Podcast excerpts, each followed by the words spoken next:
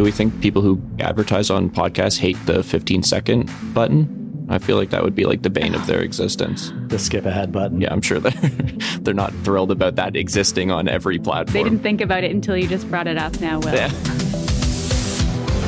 Hi, you're listening to Pop Up Podcasting. We make podcasting easy, so stick around for tips, tricks, and a behind the scenes look at the podcast industry. So maybe we could start by talking about the the length for the typical elements that people have in a podcast. So things like the intro, the outro, and then also a teaser trailer. I need to brush up too because I got to do the CBIE template tomorrow. So I'm going to be writing all this down as you guys do it. well, we have the, we have the the scripting. Yeah, I'm just joking. Blog in uh, on the website too. Yeah. So if anybody needs a quick refresher, I'm sure JP knows off by heart though all the numbers. Well, I was just I was curious. No, I don't know them off by heart. I was I was just having a look. So we're talking about the intro, the outro, the teaser.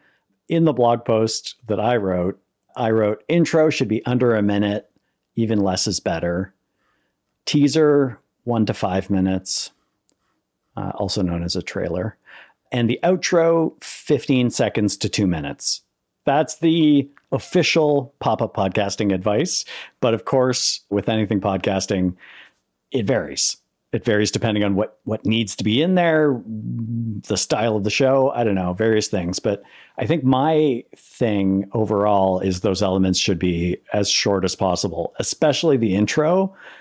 I want to hear the exciting content that you have waiting for me. I don't want to hear a three minute standard intro that gets tacked on to every episode. So if somebody has like a call to action, they should try to stick to one versus like three. Call to action in the intro, yeah, one versus three is yeah is is better um, because I think there's also this thing of like you're not going to be able to follow three calls to action. Like if if you want to download my ebook, go here. If you want to follow me on Twitter, go here. If you want to join my email list, go here. Like, I'd rather just stick to one of those things, and you're more likely to get people to do one thing than three things.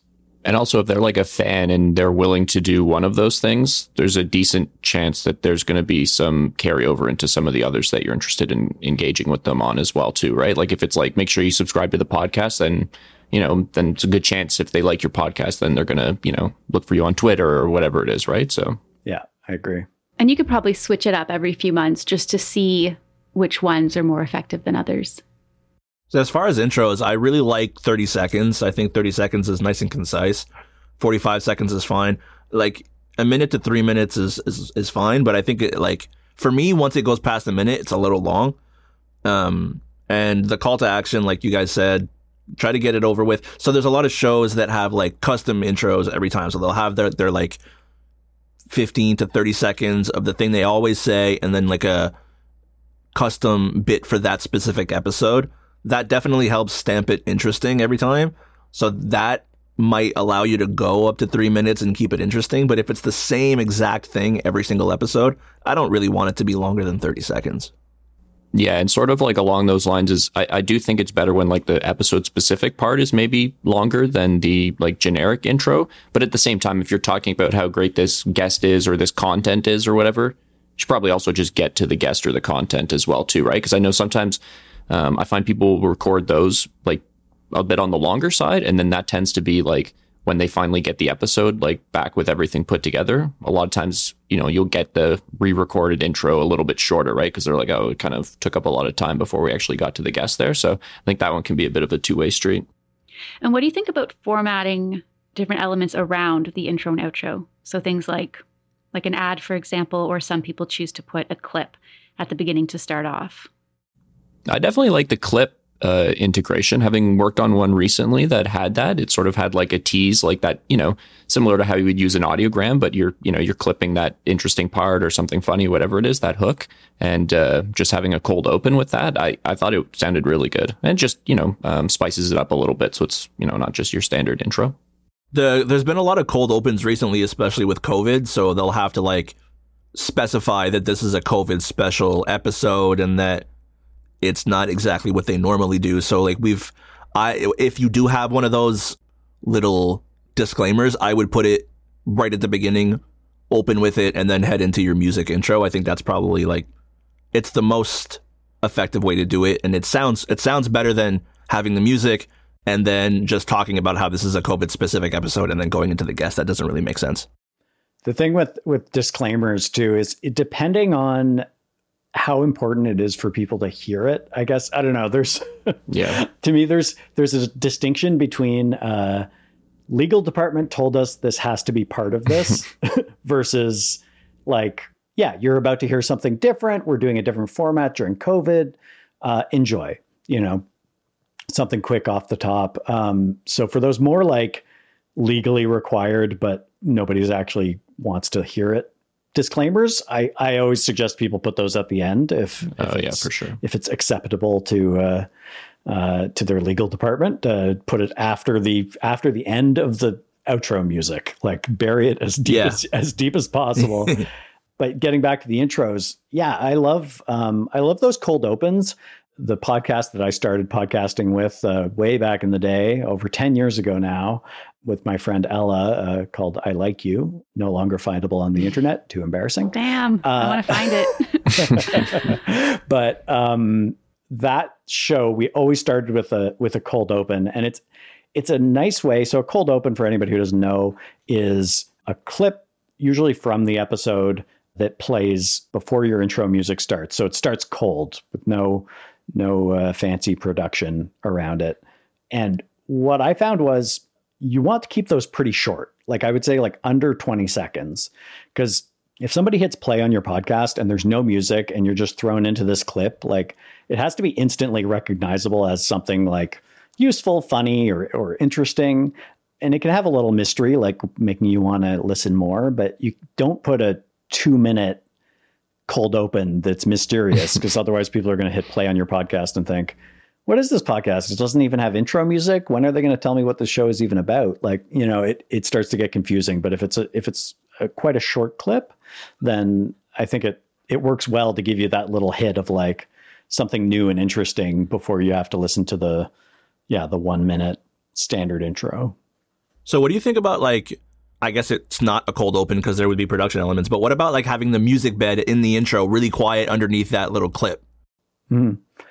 You could. I think if the if the music bed works well that way, I, I a lot of our a lot of our intros have you know sort of a either a, a flourish at the beginning or a flourish when we when we sort of change um, from the intro into the episode content, and so I, I like that idea of like a little music bed under that clip, and then the music builds to some kind of Into know. your real intro. ba bam intro Yeah. time. Yeah. yeah, Yeah, I think that yeah, I think that that's that's a nice way to do it.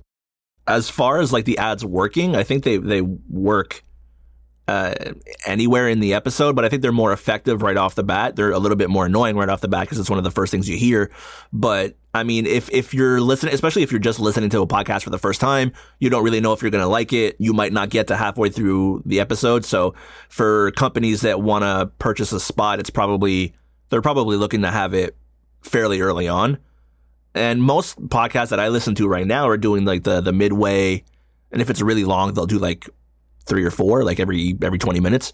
But um, I think midway is kind of the, the the most standard one that I'm seeing right now. Yeah, the the the mid roll ad companies really like the mid roll ads and the and the pre roll ads. So that's basically like taking the place of that cold open. The ad is right up front, and part of the reason for that is that your sort of audience retention as people listen is inevitably a downhill slope. So everybody makes it to second one. Slightly fewer people make it to minute one. Even fewer people make it to 10 minutes in. So yeah, the the ad companies want that hundred percent of people to hear uh, their ad, so they they ask that you put it at the beginning, and then the middle is good too because you're sort of like partway down that that downhill slope of losing people, and you still get a good hit. So most ad companies aren't happy with, uh, like I was saying about the the legal disclaimer, like don't bury the ad at the end because then it's not an effective ad, and the company's not going to want to pay you money for that. Do we think the ad, like people who like advertise on podcasts, hate like the 15 second button? I feel like that would be like the bane of their existence. The skip ahead button. Yeah, because like if I know, like I listen to this podcast every episode, they start with an ad read or whatever. Like I would like play the episode, and you know, you're three clicks of your 15 second jump away from getting to the content. I mean, that's that's just Hmm. you know the reality in every space of advertising now. But uh, yeah, I'm sure they're they're not thrilled They about that about existing on every brought it up now, platform. Will. I mean, it's, it's uh, there's so many like add-ons to websites now that you, they just do it for you, right? Like ad blocks and stuff like that, especially on YouTube and everything like that. So I know that companies are are very well aware of it. It must annoy them to no end, but there's not much they can do about it. Make your ads as entertaining as you possibly can, and then hopefully people don't skip it. But like I've been guilty of it. I, I I'll skip ads if I know exactly where they are. Yeah. Yeah. yeah. I think what you touched on there, Richard, is kind of the key is if you can make them like placement, I'm sure obviously matters and stuff like that, but I think it's how you do it as well too, because I've seen a lot of places try and do them more like conversational stuff. And there might be, might depend on what you're, um, what you have to deliver for like the advertiser and everything like that. But if you can do it in a way that kind of makes it just in the flow of the actual episode and everything, uh, that can make it a lot easier. Because then you're like, wait, am I even listening to an ad right now? You know, if they've made it funny or whatever it is, right? If you can, if it's a little bit more engaging, or if they have like a, you know, they're advertising a product and they have like real use cases of it and stuff like that, whatever it may be. But I think if you can sort of jazz it up in that way a little bit, you can at least every once in a while prevent people from hitting skip on it. Yeah, I mean, so I used to, uh, I went to school for advertising as well, and one of the main things that we were taught as far as copywriting is always surprise, engage, and delight. And if you, it's, it's, it, that gets drilled into your head nonstop, but it works. So like, if you can surprise someone, engage them, and, and just make it super unique, and either, so something that's funny really tends to work very well, and also something that's really heavy. So they're, they're like polar opposites, but they both work very well at capturing your attention.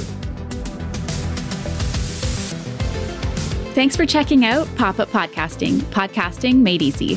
If you're interested in learning more about podcasting or starting your own podcast, you can find us at popuppodcasting.ca, where you can download our free guide, Podcasting at Work.